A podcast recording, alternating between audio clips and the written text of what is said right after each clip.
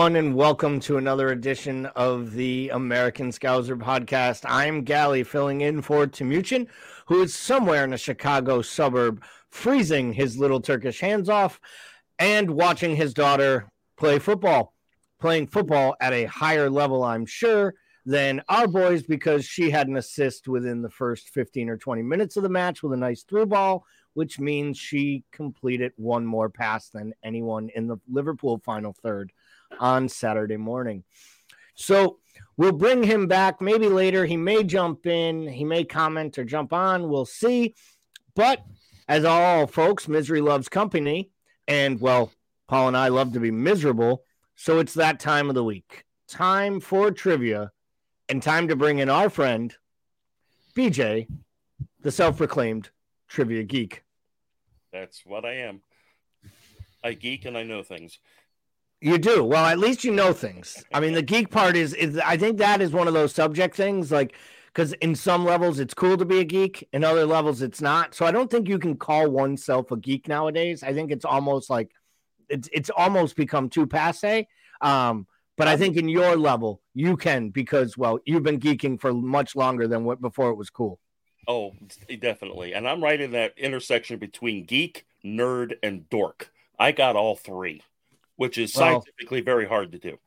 Probably needs its own podcast to define the difference between a geek, nerd, and a dork. Um, but I do know that I have a buddy who listens to or who hosts a show called the Dork Podcast, and I find it hilarious because he always defines the difference on the podcast of that exact thing. Yep. Um, I'm right. And uh, isn't isn't the cross section of all three of those just Star Wars? Pretty, pretty, pretty much. Hate, I, I, hate Star Wars since Disney got. okay, I see. I don't know the rules on these things. It made sense to me. How we, how we break the show, but one other thing we always do, even before we get to trivia, he was a minute or two late. He must already be missing Timuchin.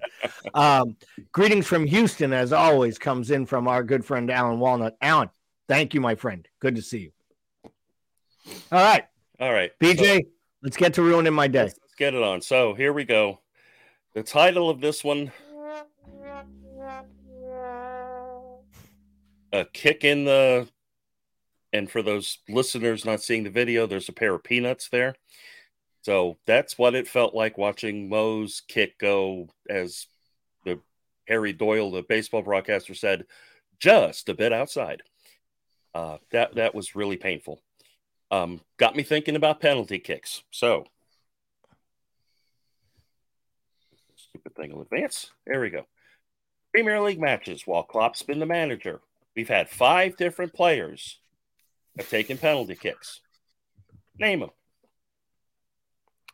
Paul, do you want to do this together and go like one after another, and then sure you go first, I'll go second. Yeah, you know, I, so I'll go with the I'll go with the first and most obvious because well, we saw him kick one into the stands on Saturday morning. I'll start with the most recent, Mo Salah. Okay. I'll go with Mr. Reliable, who had just been on the pitch. Everybody thought was the first PK taker and should have taken it. And I will go with James Milner. Yep. Those are the two most frequent. Who else? Um, so I know this one. I'm I mean, if I'm wrong on this, Actually, I can't be because I know he's taking a penalty, and I know that it had to have been under Klopp because he signed him. That would be the always questionable, currently form, Fabinho. Yep, Fabinho was right. Ignore the buzzer. Fabinho is one of them. Two more. Uh, I'm going to go with the other Brazilian. I'll go with Bobby. Bobby Firmino, I, correct? That was going to be the tough one for me. I do remember he took one, right? Because he took one the day didn't someone gave it to him so he could have his hat trick. Um,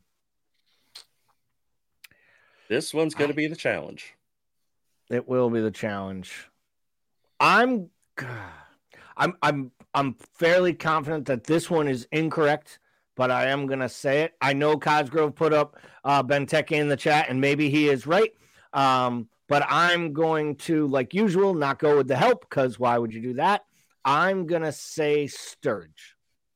Sturridge did take a kick, but unfortunately, it was in a, uh, what was it, an FA Cup match.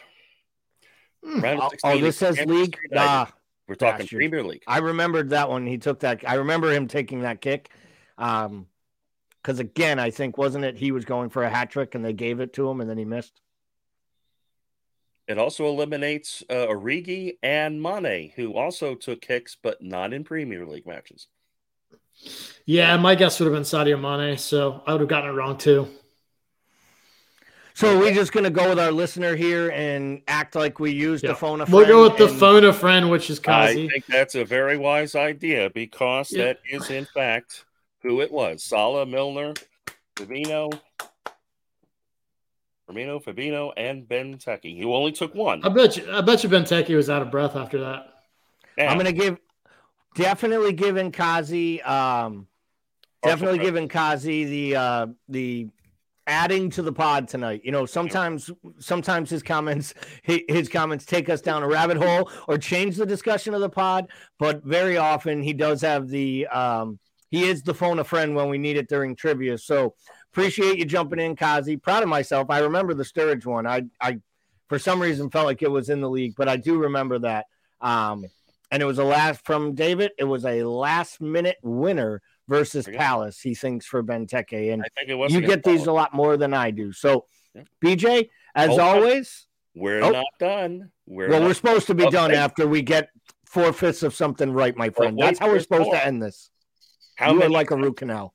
how many attempts have there been between those five? How ballpark? How many attempts have there been? Two hundred eighty. How many matches? 284. I'm going to say like 23. Paul? Yeah, I was more in like the 35 range. Yep, it is 40. With Look at half Kazi go. Yep. I guess it's David Cosgrove uh, trivia night. It's his show. He gets the award. And we scored 36 of the 40. And note, Fabinho, Firmino, Benteke, 100%. Millie only missed one. 36 of the 40, and they were all perfect except for obviously Mo and Milner. Right? And I remember Milner's miss. He hit the post. Yep. Um, he hit the post out of Anfield in the first half of a match. I, I, I know Mo missed twice. Obviously, he missed this one, and he missed the last one he took before it. I'm pretty sure against Leicester City. Uh, he might not have missed the last one, but he missed the one against Leicester because then he didn't follow it up with the header. But I don't remember his first miss. Um, Paul, you remember the first miss? He went like 10 or 11. Dude. I'm lucky to remember what happened last week. I don't know how you guys remember specific matches like that with PKs. It's wild to me. Well, obviously, BJ, uh, we we we appreciate you bringing it on. We appreciate you bringing one that we actually could come up with four fifths of the answers to. Um, for the listeners out there, I told BJ earlier that I had massive dental work this morning, and if I'm slurring my words at all, it's actually not because I'm drunk. It's because I'm sober for once on this goddamn pod.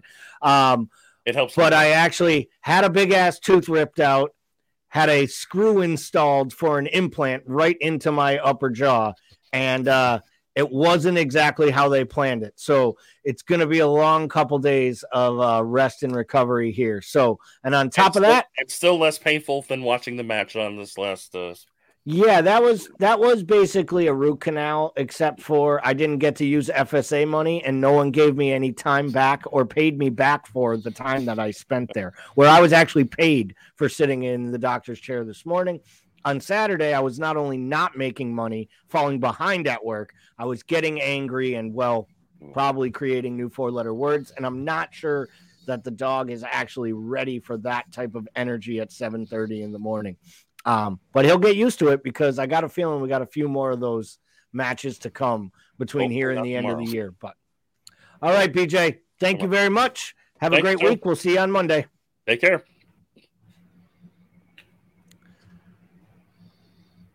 BJ's segment is brought to you by I wish we didn't have that, and I don't give a bleep, as it is every single week. Uh, but we genuinely appreciate you being here. So, as always, please get involved with the program, chime in, comment. We'll bring them up on the screen. There's just two of us tonight, uh, so we have no third man in. So we could use all the extra comments and areas to take this conversation because, well, you know, I'd like to not commit suicide by the end of this hour.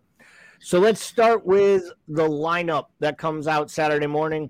Um, you know, it's 6:30 here in Western Massachusetts. I see this lineup and it's basically what I expected, to be honest. Um, might have liked to seen a little bit of rotation. Paul, any surprises here? Anything you would have liked to have seen the gaffer do different? Uh, I think I, I think I would have liked to see Bobby start here. That's probably the difference. Uh, but I mean, I don't know where him or Jota like are on fitness. So I mean, I'll trust I'll trust the gaff here. But yeah, I probably would have liked to seen Bobby start in this spot. Other than that, I don't really have a problem with this lineup. I think this is probably the freshest set of legs available. Yeah, I didn't have a problem with the lineup, especially coming off of four or five clean sheets in a row in the league. I felt it was important to keep some consistency at the back. Uh, though I thought Tsimikas looked good in his appearance earlier, what it was against Palace or whenever he played last, I thought he actually played really well.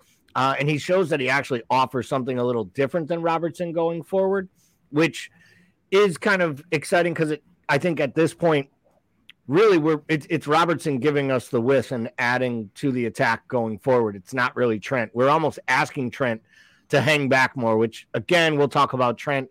I feel like almost puts him into a place of um, not confusion, but where he like almost starts fighting with himself. Do I stay within the tactics? Do I go forward and play to my skill sets? And I think sometimes, you know, a guy like Trent who's off form and maybe at times in his career has been a little too overconfident or things have come so easy to him. I think these are moments of a career that are very difficult to pull out of. And I think we see it in him getting lost literally on the pitch at times. Uh, and I felt like there were a few of those moments in the first half where even though they weren't getting at him, I felt like he was he was weakening the defense with his positioning and his overall defensive awareness again. I mean, yeah, I, that's just been a consistent theme, right? I mean, I think, I think there's a combination of issues here, right? I think, like, I think Timuchin always says, and and I think this is the really scary thing is that this team seems to go as far as Henderson does in the midfield, and I think that's the real. I mean, when we look at the heart of this thing, I just wonder how affected Trent is by the fact that we just don't have the legs in the midfield to tuck in behind anymore. We yep. just don't, and pretty I I you know we said we talked about this at length on other pods. I just I think that he's so far in his own head at this point. Like I think we've seen moments of brilliance from him, but he just doesn't seem to have the confidence. He doesn't seem to have the his tail up. And I mean, I think there were problems all over the place in this one. I mean, I thought you could look at Darwin and Konate as our, our future, right? And I thought both of those dudes were uncharacteristically sloppy um, from the get. Mm. Um, and I think that was a scary thing. I mean, because we talk about the fact that this team has been ridden to death, right? Well, this lineup, 60% of it's 24 years or younger. So, like, and we're out of every single competition. So, like, you can't tell me we didn't come into this competition somewhat rested off the back of like as good a win as you could possibly have for morale. So, like, it's really, really concerning to see this team come out um, and perform that way. I mean, it was a team that just looked like they never woke up getting off the bus. Yeah, and I, I do want to get to Konate and Nunez because I thought Nunez was really, really poor, especially in the first half. I mean, he was god awful. If he gets yanked at half, there's absolutely nothing he could have said. I thought he was a little better in the second half. Um, I, I was about to go, I think, where Kazi was going with his comments. I, I thought for the first 15 or 20 minutes, too, they were really good. Um, but I, I, I, do feel like this question, the second question, why are we so bad when there's the slightest bit of adversity? And and I I do really feel like that's the scary part. And I think the idea that we were that bad coming off such a big win with being able we were the first match of the of the weekend. So we had the opportunity to put pressure on everyone in the table around us, including maybe the weakest and softest Spurs side that you know the softest Antonio Conte side that's ever been put together, right? a, a, player thinks they can actually take runs at an Antonio Conte in the media, you know, like the wheels are falling off Antonio Conte's bus. So I just felt like this was a real opportunity. And I've made this comment before on the pod. I never liked the look of Virgil when he's wearing the armband. To me, he looks like he tries to do too much, leading everybody. And I think this also comes back to maybe part of the reason I don't love what the side looks like when Virgil's wearing the armband is it means that Milner nor Henderson are on the pitch. So we miss the leadership and we miss kind of the, the guile in the midfield, especially Henderson's pace of keeping the ball moving. Um, to, Timuchin's point, I thought Van Dijk was scarily poor in this match and not just from making mistakes. I thought Konate was rash and made errors in judgment. He went for tackles he shouldn't. He pressed high up when he shouldn't. Uh, he was allowing players to spin behind him, right? The, I mean, as soon as you realize how fast that kid is, everybody has to at least have it in their mindset. And to me, that's normally when Virgil is calm and patient. And in this match, he didn't look calm and patient. In this match, he looked slow and lethargic. He looked like a guy who honestly didn't care that much. He completely quit when he got his feet messed up on the goal. Um, he doesn't track back as bad as it is that at Konate plays, you know, the player on side or Robertson, whoever it was, just as poorly as Van Dijk's response to it. And then he just walks to the touchline and and and he's yelling at people once again as they're taking the ball out of the back of the net. And to me, that's not calm as you like. We can sing the song when it works. We got to point kind of the finger when it looks like the blame. And he has not looked good for me for a few matches now. And it, it was eerily scary to see the drop off in this match against a side that belongs in the championship. I think that's the problem with Verge, though. I mean, if you remember, like peak Virgil, it was like he was Cool Hand Luke, right? And so, like, when he's not performing at that level, all of a sudden that looks like apathy, you know, like, and that's the problem. I think is like when when we were crushing it and and Verge got that sort of presence, he looks like a Rolls Royce. But like when everything is sort of in tatters, and he still looks that way, like like you know nothing bothers him, then like that that's an issue. And like you know that that's the crazy thing about this team. Like this goal goes in in under 30 minutes, and heads drop like this has gone in on the 90th. And I don't understand in a match this of this magnitude, right? I mean, and this is nothing against Bournemouth, who's playing their best football right now. I mean, they took Arsenal right down to the wire. They're playing good football right now. But the fact of the matter is, is like this team should have known how important, how massive this game was off the back of the last match. With the table sitting the way it is, and re- really us being three points away from being back legitimately in the conversation. And to go out and not only lay an egg, but like just have the body language of a loser. Like that was a losing mentality. Like you go down 1 0 under 30 minutes, and then they they like never looked like a team that thought they were ever going to score. They just didn't. Like I mean, we had moments in the second half, but you could. It's just really, really difficult to watch this side, who we used to call mentality monsters, just look like mentality weaklings right now. So we get to half, right? We get to the half. Uh, Klopp does the unthinkable, right? He he makes a substitution, um, putting on putting on Jota at the half pulls off Elliott. Were you surprised it was Elliott that he went to first, and either not Bajcetic or even one of the t- one of the front three, like a Darwin, and just kind of kept in the shape, especially coming off of how well Elliott had played against United the week prior? Um. So I wasn't surprised. Is it what I would have done? No. I just think what he looked at his options and thought, well, I've got to have two people that can win the ball in the midfield. So I can't take off Fabinho and I can't take off Baj. So like that leaves your options limited. I think you I think he's looking at Darwin as probably lightning in a bottle. Like he's been shite, but he can also pull something out of nothing. And he's one of the few players that's done it for us this season. You're not taking off Mull in that spot. So I think you're down to sort of Harvey, who, you know, for all intents and purposes, that entire midfield was pretty much crap the entire first half. So I thought, he, I think he probably thought like just by process of elimination, that's the best. That's the best one. So as we as we progress forward, obviously the next round of subs, he does the triple substitution. He brings on Henderson and Milner, and was it Bobby? I think he brings on three at once, um, and he goes to he goes to Bobby Milner and Henderson, taking off the two midfielders who started, which was a little shock to me. I thought it would be Bajcetic, if anything, um, and Nunez. I I didn't think he would. I, I I didn't think he would take off Fabinho there, um, but he did. Leaves Bajcetic on the pitch, maybe sending a statement, and of course the big one, he takes off Trent down a goal just after 60 minutes. Is that a statement about Trent's play, or do you genuinely believe that Jurgen Klopp thought Milner gave us a better chance to not only score but to see out the match with a win? I don't think it was a statement. I don't think, like, from what I've seen from Jurgen Klopp, is I don't think he, like, I think he will make substitutions if he feel like he feels like a player continuing to play is going to critically hurt that player or the team. I don't think he makes like statement substitutions.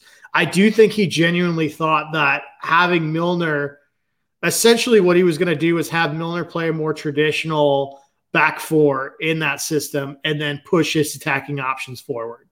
And so I think in that scenario, from a tactical standpoint, it does make sense to have to Milner come in. And he's probably just looking at I have to get all the pieces that are on the bench that I think can put something together on the pitch. And then I've got to pull people off. Like, and that was probably the one that made the most sense. Um, it's very similar to how Harvey went. Um, so I didn't have a problem with that. I don't think it's a statement of Trent. I think if we were going to have a Trent not playing as a statement, it would have happened ages ago. David Cosgrove says thought Milner was great. His cross for the pen is brilliant, and I actually I actually agree with him. I thought Milner was very very good.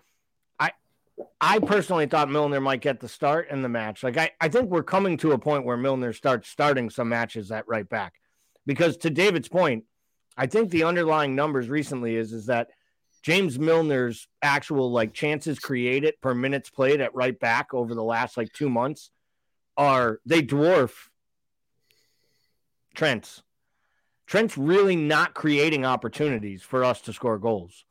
And he's not even really getting into those spots. And if you then create defensive liabilities or you're making other players worried about having to cover for him, I think then it does weaken an entire side of the pitch. And I think we've seen that. And I think it trickles all the way down, right? We, we've talked about Trent has suffered because Henderson's not playing behind him or in front of him to tuck him behind him. Mo has suffered because Henderson is not consistently behind him playing like Henderson. Um, so I can understand that. So let's go to the penalty. Obviously, they award the penalty. Um, before we talk about the miss, the the selection, all that. We talked about this briefly before this. Your thought process is it is a pen. VAR makes the right decision, and that's primarily because it was because you believe that the shot is on target if the hand isn't there, in natural or not. Right. I do. I don't think it's a natural position. I do think that it's not like, yeah, I think if it's any other part of the pitch, it's probably not called. And you could probably make an argument for that. But the fact of the matter is, is that if his hand's not there, that ball goes in. And I think they had to, at that point, they have to award the thing. So, um, was other than the fact that my TV was clearly on delay and therefore um, Megan's expletive all the way from Seattle, Washington uh, at about 5 a.m. in the morning. uh, let me know that this was not going to be good before he even kicked it. Um, when you saw it live, could you believe how, not that he missed, but that he actually missed it that poorly? I mean, nothing surprises me. I feel like I've had this pit in my stomach since the Fulham match, right? When everyone's thought this was going to be just a one off. But yeah, no, he missed it horribly. It's probably still coming down somewhere on the South Coast. But yeah, it's it was wild. I mean, the fact that he actually, the keeper actually left before he kicked the ball. he literally could have just side footed it and rolled it straight down the middle. The guy was already diving before he had actually struck the ball. And I understand, you know, you're running up to it. At all surprised, I know he had the big sit down interview with Steven Gerrard this past week where penalties came up. That he was actually asked if he was on penalties. He was asked what his mindset's like, and Mo actually said he hates taking them. Um, like he doesn't like taking penalties. Did that like did, does that sentiment surprise you? Because I know for you know, I know after Harry Kane kicked the ball in the World Cup that you know English supporters will be thinking about for a long time. The first thing he said is is like I can't wait until I win another penalty because I need to get back up and just drill one and get back on it. Are you worried yeah, at all about the hangover here from a guy outwardly telling someone I don't like to take penalties and then kicking one into Rose Zed? It's a it's an odd one, and I don't know how to react to that because honestly, I've never even had this discussion, which is kind of weird because like I've been around football my whole life, but I've never really had a discussion with a striker or somebody who regularly takes pens. Like I can tell you in my playing days, I I took them in shootouts. I, I was not the primary taker for any of the teams that I played on. I didn't like them. I loved winning them. I didn't like taking them. I wasn't I mean, I was serviceable at them, but I was never one of the best. Uh, but I just never, never really cared for them. And I don't, it's interesting because I'd love to, like, I wish there was a truth serum that you could just basically panel and ask like 25 primary PK takers how they feel about them. It's interesting because I feel like if you're probably, if you're the primary PK taker, you're probably fairly good at them and you like scoring goals. So you probably do enjoy it so it's an odd, it's an odd thing. Like if someone was to ask me, I would tell them I didn't particularly care for him, but I wasn't the primary kicker, right? So like for a primary taker to say that it is is definitely I feel like that's pretty unusual, especially considering how like people don't realize how hyper competitive Mo is. Like he's he I would say I would venture to say he's probably the most competitive person on that team outside of like Hendo and Milner. He's but like you know, I mean, he's he's been very public about the fact that he's chasing goal records at this club, and a lot of players will stay away from that. So it's an interesting it's an interesting comment in general. Alan Alan says, I honestly felt he meant to miss it. Um, and I, you know, I would have loved to, I guess, understand that one there. Like, what exactly was he meaning to miss? Like, did he miss it, Alan, because he felt it really wasn't a penalty? Because I don't believe that was the case. I mean, is the dude giving the double birds to supporters alike who traveled all the way to the South Coast in the snowstorm? I mean, you know, uh, we bring up all the comments here that we can that make any sense whatsoever. I got to be honest. Maybe, maybe I should have done that because I don't know that this one makes any sense. But yeah, I can't, I can't imagine that. Kazi said, would love to love the manager to explain that. Why is a lad who doesn't like taking them doing it when you have two lads on the pitch who should be above him. And those lads being Milner and Fabinho.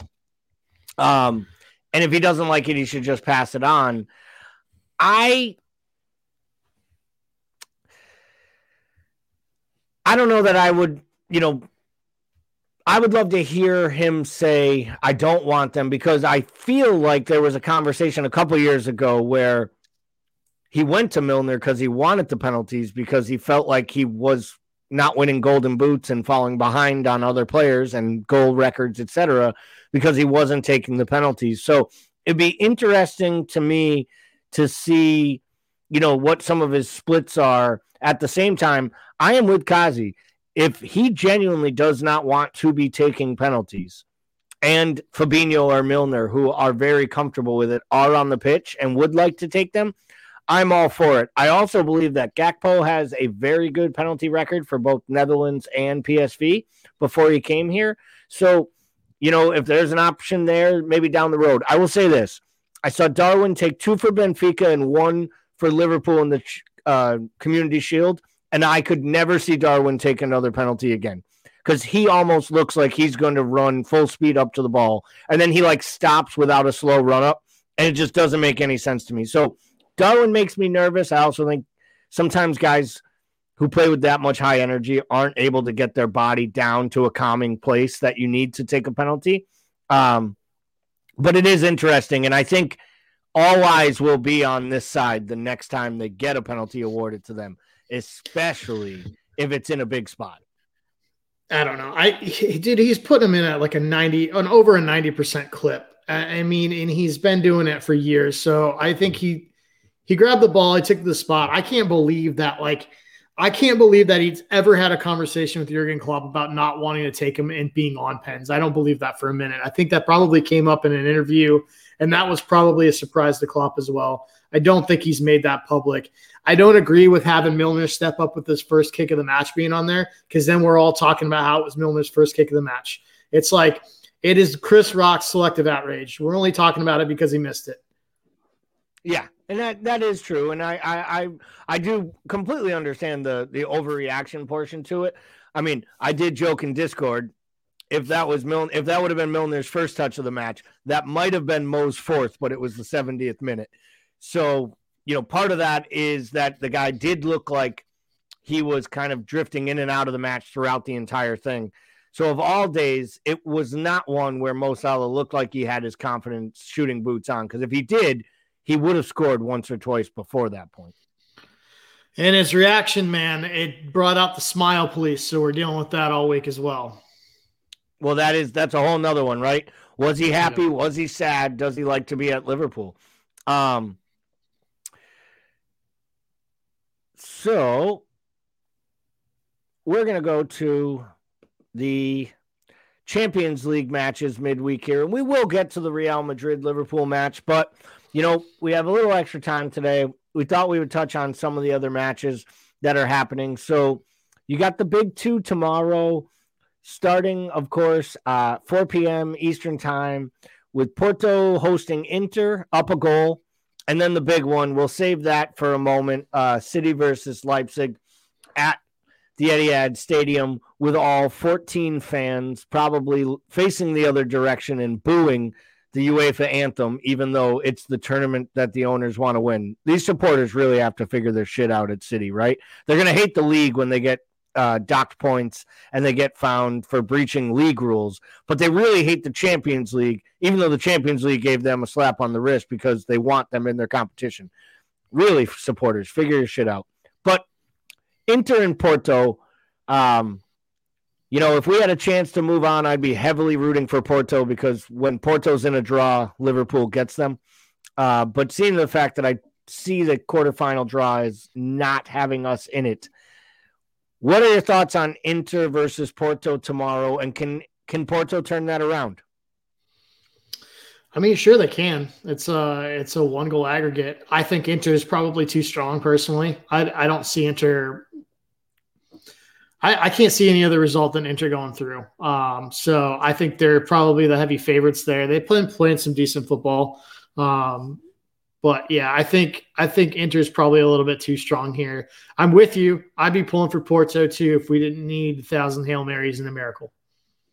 Yeah, I, I, you know, I said the same thing. I will say last year when Porto was going up against Juventus at Juventus down a goal, and I thought they had no shot. And then I think they not only came back and won the match, I think they did it with ten men, which was even crazier. Um, which is classic. This shit can't happen, and then it happens. You know, I think in this case, Porto's best chance is to you know nick a goal one 0 try to force it into penalties. I do think Inter is a superior side, playing a little bit better, and I think the fact that they don't have to put too much eggs into the Serie A basket with Napoli already having the Scudetto won at this point I think they can focus on this and really try to make a run here. And I think they have to like this matchup. I think they go there tomorrow looking to kill it in the first half, try to score an early goal. And if they can get Lautaro Martinez or Lukaku on one early, then I think they're in a prime position. And I think they're one of the scary, like quiet teams that could go on a run here um, and, and do something fun in this Champions League because surprisingly, there isn't really a die in the wool favorite at this point. But if we talk about the favorite and the betting favorite, it is the other team that hosts a match tomorrow, which is Manchester City, the favorite to win the Champions League at this point uh, through all the different betting sources across Europe. Were you shocked that Leipzig was able to not score the uh, Gvardiol goal that they got off the header, but were you a little shocked that they were able to withstand the City attack and hold City to only one goal? Because Leipzig hasn't had a great job this year from a defensive standpoint. Yeah, I was. I was surprised that they just kind of bullied City, to be quite honest. I thought they were the more physical of the two teams, uh, which I just did not see coming. And honestly, I know they haven't had a great year, but I could see them pulling this off. I really could because I don't think City's playing well right now. I mean, and I don't think they've played particularly well for three, four weeks now. Um, I mean, they're getting some results, uh, but I, I just don't. Uh, they look bereft of ideas at times. Um, they're doing this thing where there's not really a nucleus for a starting 11 that seems like it's gelling. Um, you know, it's Foden's had moments, uh, Silva's had moments, even though he's playing in more of a recessed position. Uh, Grealish has started to come on at times. And then obviously Haaland's went off to the scorching start with and it was just scoring at a record pace and is still putting them in. But I just think that at times, like it seems like they're almost trying to force play through him, and I think that that is to their detriment.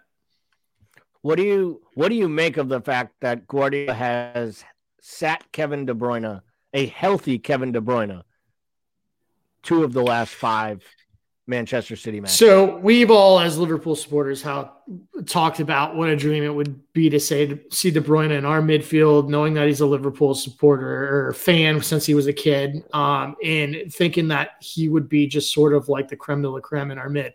And I still think that, but I think something that has gone sort of overlooked with KDB throughout his career is that he is an extremely temperamental player that has issues everywhere he goes. Mm-hmm. He is known as somebody who self isolates, who has oftentimes been cold to teammates. Um, and I think that, you know, we always joke about how miserable he looks at cities because he's got to deal with Kyle Walker and bullshit like that, right? Well, we can joke about that, but to some extent, I think that KDB can be a problem for a team. Yeah. Um, in terms I, of if they go ahead, no, you, are good. No, I, I'm sorry. I was going to say I actually agree with you, and not only do I agree with you, I think as Liverpool supporters, we love poking fun at Bruno Fernandes, right? But the difference is Bruno Fernandes is an absolute, you know, asshole. He looks like a dink. He whines, he cries, he rolls around on the pitch, right? But to a man, Portuguese teammates, Sporting teammates, United teammates, everybody defends him and everybody loves him you never hear anyone defending Kevin De Bruyne for throwing his arms up at players. You never hear a manager come to the podium and talk about him. Even Roberto Martinez would kind of throw shade at him on the Belgian side, saying, We not only need our best players to be our best players, but to also be the best leaders. And I think Pep, and if one thing we know is Pep will fall out with a player no matter how talented they are, and he he will just find a reason why you, the side is better without them. And part of it is, yep. is that he's got $500 million worth of players behind him. And it's easy to mask that. But I do think De Bruyne is in a tough spot.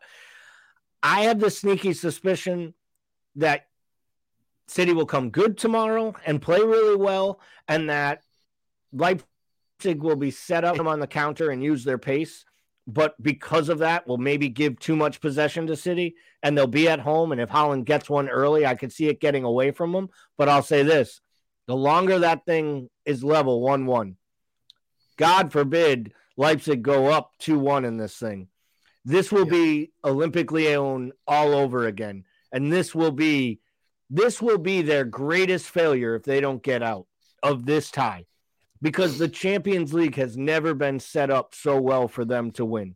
You know, Madrid are Madrid, but they're down. Liverpool is all but out. The other sides, I mean, there's, you know, AC Milan is playing poorly, can't score goals. Bayern doesn't even look like Bayern. PSG's out. I mean, it the, the stars are aligned. If City were going to win it, it might be this year. And really they should go do it. In my opinion, I hope the other team playing tomorrow or on Wednesday, like I hope Napoli just keeps this amazing run on. Anyone who has not watched them play yet, you have to watch Yeah. this team play. They have the best striker under 25 in the entire world in Osimhen. They have the best. I'm not even trying to pronounce the Christian on the left That wing. The Georgian The kid's kid. amazing. The, the Georgian kid's amazing. The Osimhen kid's amazing. Uh, both of them will be in the Premier League within two seasons too, which is scary. One could be at Arsenal, and the other could end up at United, which nobody wants to see either of. Um, you know, I'd really love us to get in there, but the last thing we're going to do is go spend money on a left-sided attacker. So I don't see it being a Liverpool move for either of those players. But I would love a team like Napoli. I could take Inter Milan going on a run. Um, you know, obviously, I don't want Chelsea or or City to to go any further in this thing, but it's it's really interesting. It's going to be and make for a really interesting later stages. I think this is Napoli's to lose. If I'm perfectly That'd honest, I think it's. Napoli's to lose. I, I think top to bottom, floor to ceiling, from start to end of this season, they've been the best side that I've seen consistently. They're just absolutely running through everybody in Serie A. And internationally, they've been just as dominant. I mean, they've got that talented front three. They've got a midfield with Zielinski and some teeth in it, and they've got a back four that are consolidated. I think that they're going to be a really, really tough out. I to me, they're the team to beat. That's crazy to say that, right? And it would, it's crazy to think that the team to beat in the Champions League is an Italian side and it's not Juventus. Um, Yep. And I will say we all got we all love poking fun. I had to look at the tables today to be prepared for this conversation. We all love poking fun at Juventus, and they're four points outside of still qualifying for Europe, even though they had a 21 point ban. It's a- yeah, It's it's 20 unbelievable.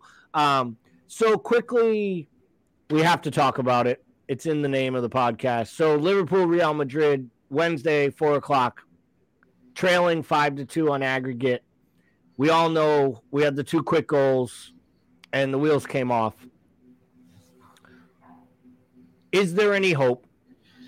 And what would the approach be if you were the manager, not Jurgen Klopp, if you were the manager going to Madrid on Wednesday? Um, I would put out a side that has seen as many winning magical moments in this tournament that I had. I'd put Milner out there. I'd put Hendo out there. I'd try to see if I could get some minutes out of Bobby. I'd put Verge out there. I'd put all the big guns out there. I'd put a strong lineup. I would try to keep this thing as loose as possible before the match. I don't see any reason to go. I think the fact that you're down three goals, you have to turn into a positive somehow. And that positive is, is that you shouldn't have any fucking nerves. Like, Right. you know what I mean? Yeah, like that's the positive. Like, and I would go out there and let's see if we can make some magic happen one last time, fellas. You know, that that would be my message. It's like, you know, and I would probably just show nothing but tapes of us coming back versus Dortmund, us coming back, you know, like Istanbul, us coming back versus Barcelona. I would be showing all the big moments, and I'd be showing the big moments with these guys in this side because they seem like they have forgotten who they are. Um, and uh, that's probably what I do, and hope for the best.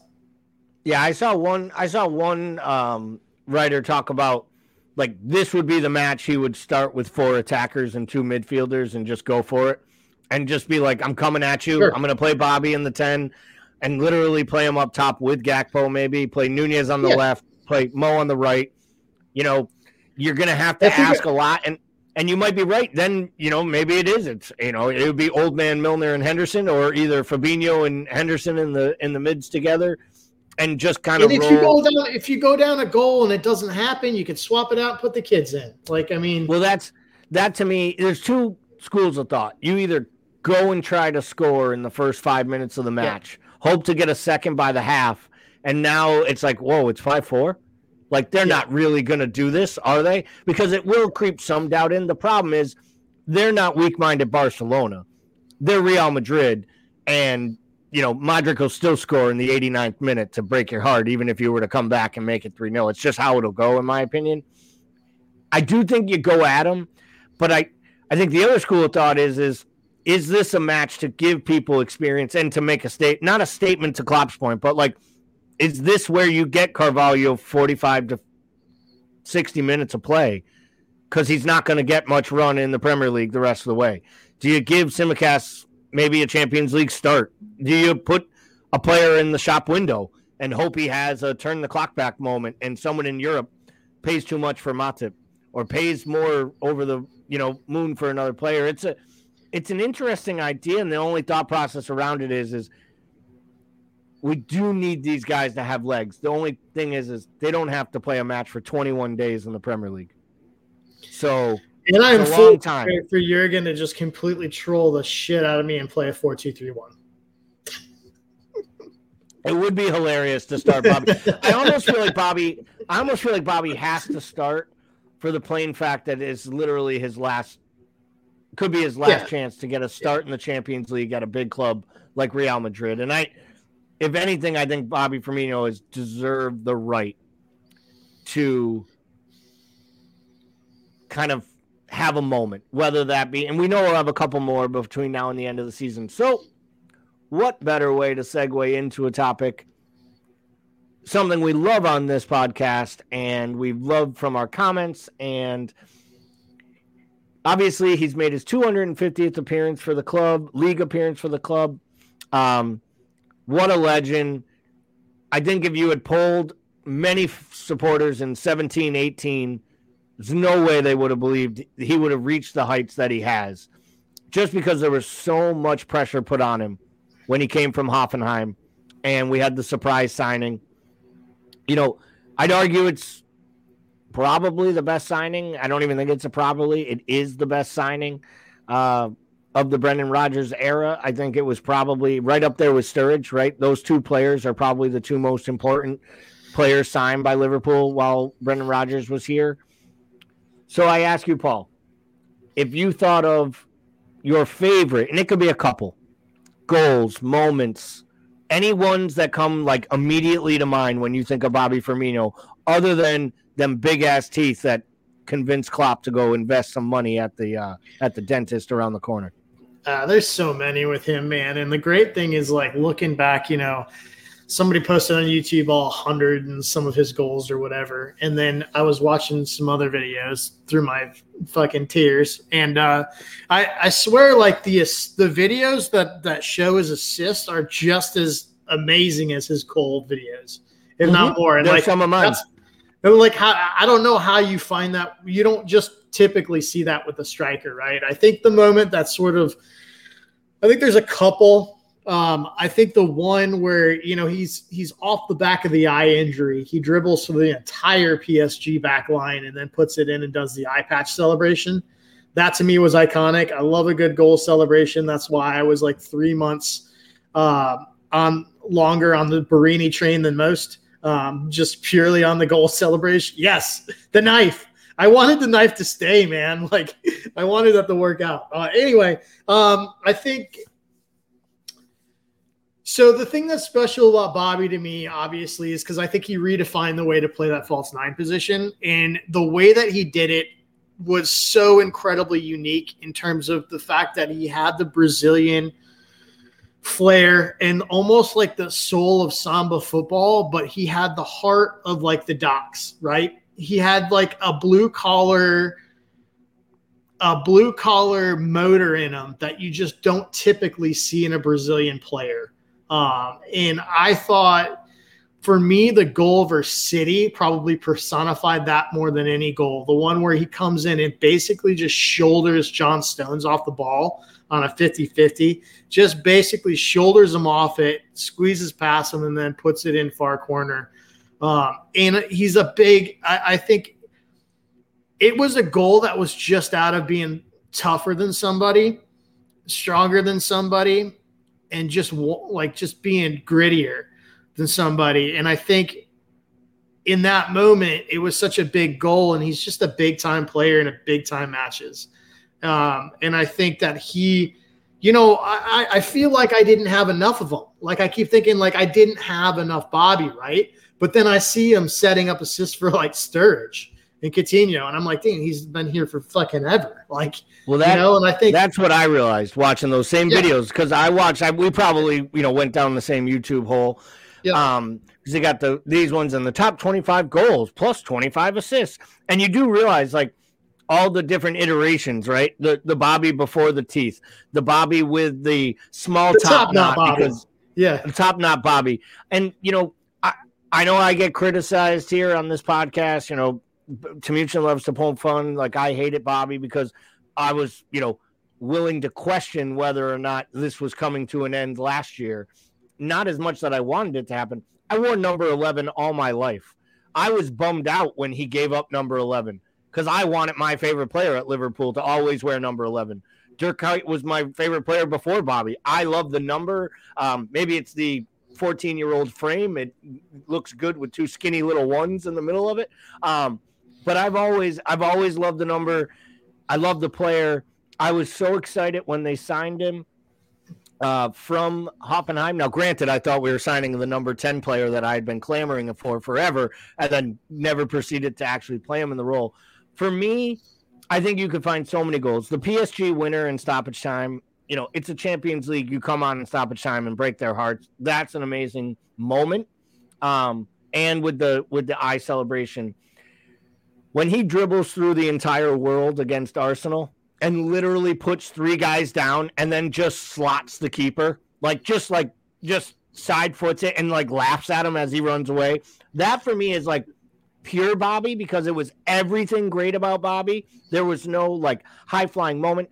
Anyone anyone could bring up the Stoke volley because it's an amazing goal.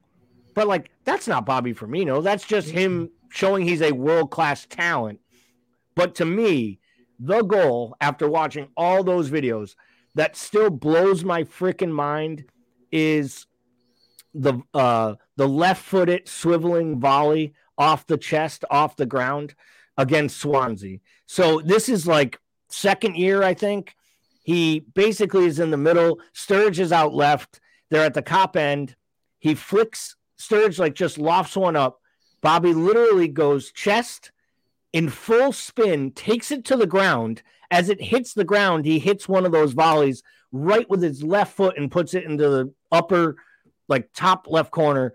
Keeper has no chance.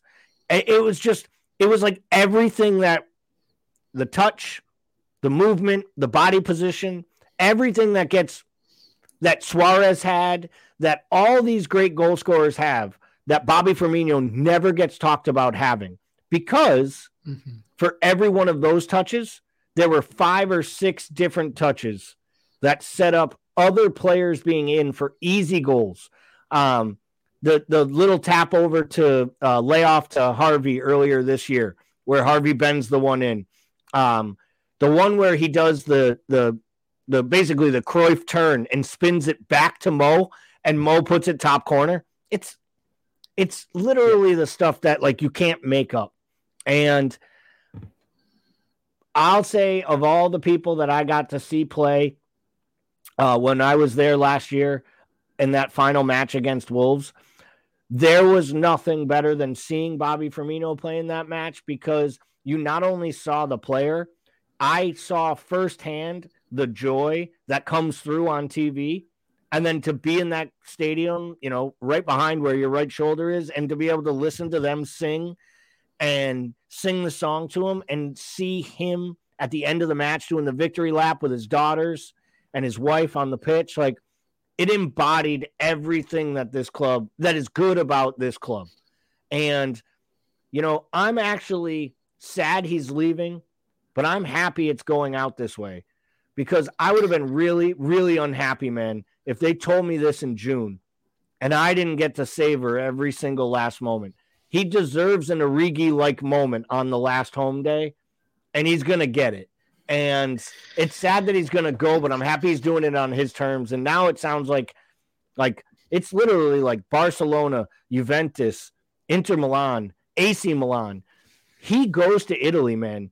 He is just the game is going to slow down, and he is just going to score goals on goals. And I hope he does go to another good sized club and gets an opportunity to still be a part of something great instead of just getting 350,000 a week to play in the Middle East. And by the way, if he takes the 350,000 a week in the Middle East, I do not begrudge him.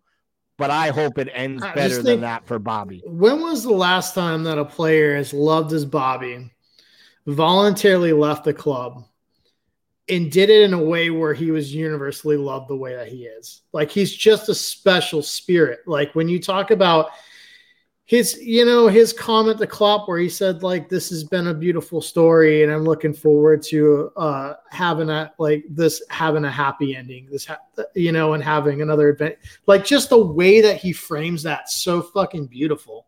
Like it's like and it's it, i don't know in a weird way like i almost felt like he was trying to give people closure like you know what i mean it's almost like he developed this like he really thought about this came to a decision and then the way that it, it wasn't this like nope it's time for me to go i'm gonna go do like he really thoughtfully framed this for for people who um, I'd like to think have invested as much time and emotional energy into this club as he has. Like, and I think that that's like super important. Like, I think that he's just a beautiful fucking spirit. And I think the way that he framed that about this being a journey and that this has been the best years of his life. Um, and he under like he has the self-awareness to understand that his game is where it's at right now and that his body is where it's at right now. And like his best, his best opportunity to end this chapter and to end this sort of story of his career is to go do it in another environment. And I think like just the way he sets that up, um, I just thought was so emotionally intelligent. But I, if if you've watched him, you can't be surprised by that um, because that's just who he is. And I think, I think that this team, as much as this team relied on his sort of unconventional rewriting of the false nine role and how much that meant tactically to this side. I think his spirit has meant as much to this club as anything else. And so when I say profound loss, like I will grieve Bobby like I've grieved the lowest of lows in my life. And I think that he's going to be a massive, massive hole in this club. Um, that's going to take a lot of a lot to fill. Yeah, I'm with you there. I mean, I think when you hear the other players and teammates talk about him, and and it's not just here. Um, the Brazilian teammates, his Brazilian international teammates, have talked glowingly about him, though he's never held a big role under any of the major international managers because he didn't play his youth football in Brazil, and they're just idiots, and you know they can't see that you can learn a game in Germany just as well as you can learn it in Brazil, even though he might epitomize how Brazil wants to play football more than any Brazilian forward they've had for years, yet never wanted to utilize him but his teammates would always talk about him in such high regard. I know Virgil van Dijk recently was asked who is best, who the best Liverpool teammate he's had, and he was like, "Well, that depends. Are you asking who the best teammate is, like the best person, the best player, or the one with the most skills, or who can do the most?" He's like, "Nah, it doesn't really matter. It's all Bobby Firmino." Yeah. And I think that's what like it comes down to is is he barely ever learned the language, yet he became Scouse. And yep. you know, I don't like speaking that way, but I know like the people I met when I was there, meeting David Cosgrove and hearing how Cos- Cosy has talked about these Liverpool players and the ones who really make it in the community. I also look at even some of his negative moments, like the way he handled being arrested for drinking driving and not hiding around it and not like it was an embarrassment. It was a blight on the club, but he stood right up and answered all the questions, said, I won't let these mistakes happen again. I have a family and I need to worry about the people I could hurt. And like, he just, I would argue it would take a long time for me to think of something that didn't make me happy about Bobby, but it would take even longer for me to think of something where in any way he let me down and some of my favorite heroes of this club and players I've loved have let me down at times, including guys like Steven Gerrard and and clearly, you know, Luis Suarez and people that I enjoyed watching, but it was difficult at times to root for and or support. And I can't imagine those emotions ever coming over around Bobby. So um, you know, it'll be sad when he leaves. It will be great. Um, and you know, we'll we'll get out of here on this. David Cosgrove says, I think of the Holgate push and the aftermath of that must have put him in a real awkward position. And I remember that too, because I remember saying, This kid's going crazy. Why is he going crazy? And, you know, again, to the credit, there were a couple of Everton players coming out and being like, I didn't hear anything said out there on the pitch. And I feel like that's where like the rivalry almost overlips eclipses itself because they were like, we're not going to let one of the good guys get painted a racist because you were mad that you got pushed into the boards and you know got spoken down to a little bit. Um, but we're going to get out of here on this prediction for Wednesday. What is the final score of the aggregate as we head back from Madrid?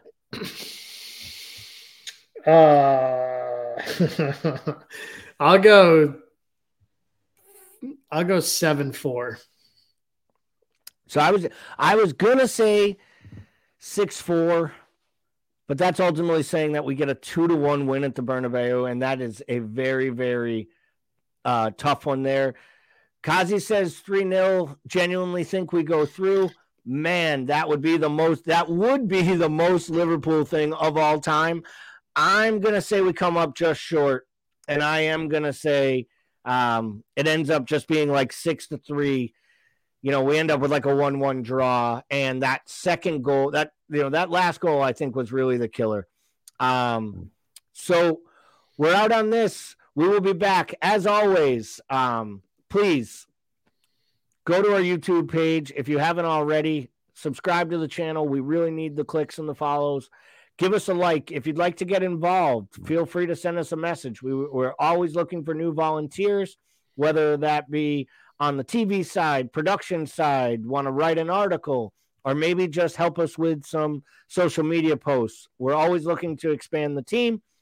And of course, if you missed Timuchin, go ahead and tune in on Wednesday morning, 10 a.m. He'll be back for the morning coffee show. It'll be a little bit of a pre match for the Madrid match. He'll go a little deeper into that, maybe give you his thoughts, and maybe he can give you some of his favorite Bobby moments at that point, because God knows he's got a few. All right. For myself and Bickler, it's been a lot of fun. Bickler, safe travels tomorrow on board in the flight. And uh, we will be back same bat channel, same bat time next Monday. And we will not have a Premier League match to review. So at least we know we won't lose any matches in England, folks. Have a great week.